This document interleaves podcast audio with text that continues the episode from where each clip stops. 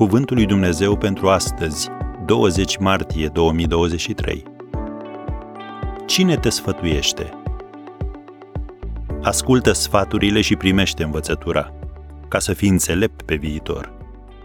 Proverbele 19, versetul 20. Poate că ești priceput în ceea ce faci.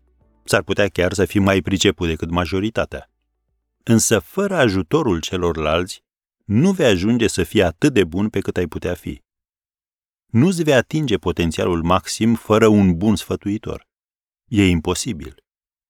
De ce un jucător de tenis de talie mondial ar avea nevoie de un antrenor, mai ales de unul care nu este la fel de bun pe teren ca el?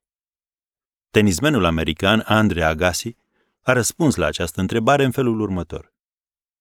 Tenisul necesită ajustări, subtile, dar cruciale pentru câștigarea unui meci. Și Gil, antrenorul meu, este cel mai bun la așa ceva. Cu cât îmbătrânesc eu, cu atât mai valoros devine el. Am încheiat citatul. De ce oare? Pentru că vârsta și experiența nu te fac neapărat mai bun. Ba, de multe ori nu fac decât să adâncească monotonia în care te afli. În viață, ca în sport, nu vei ajunge niciodată în punctul în care să nu ai nevoie de un sfat bun.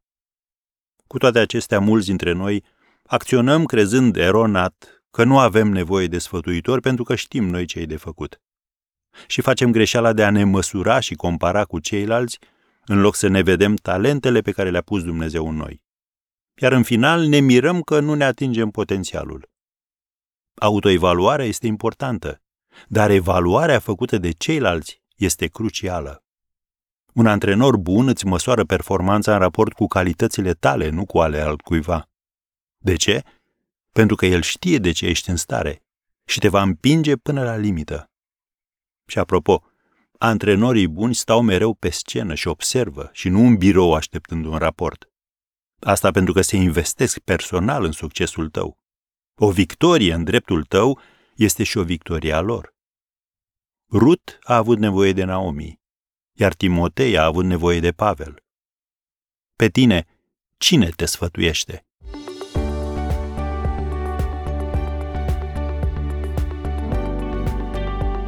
Ați ascultat Cuvântul lui Dumnezeu pentru astăzi, rubrica realizată în colaborare cu Fundația SER România.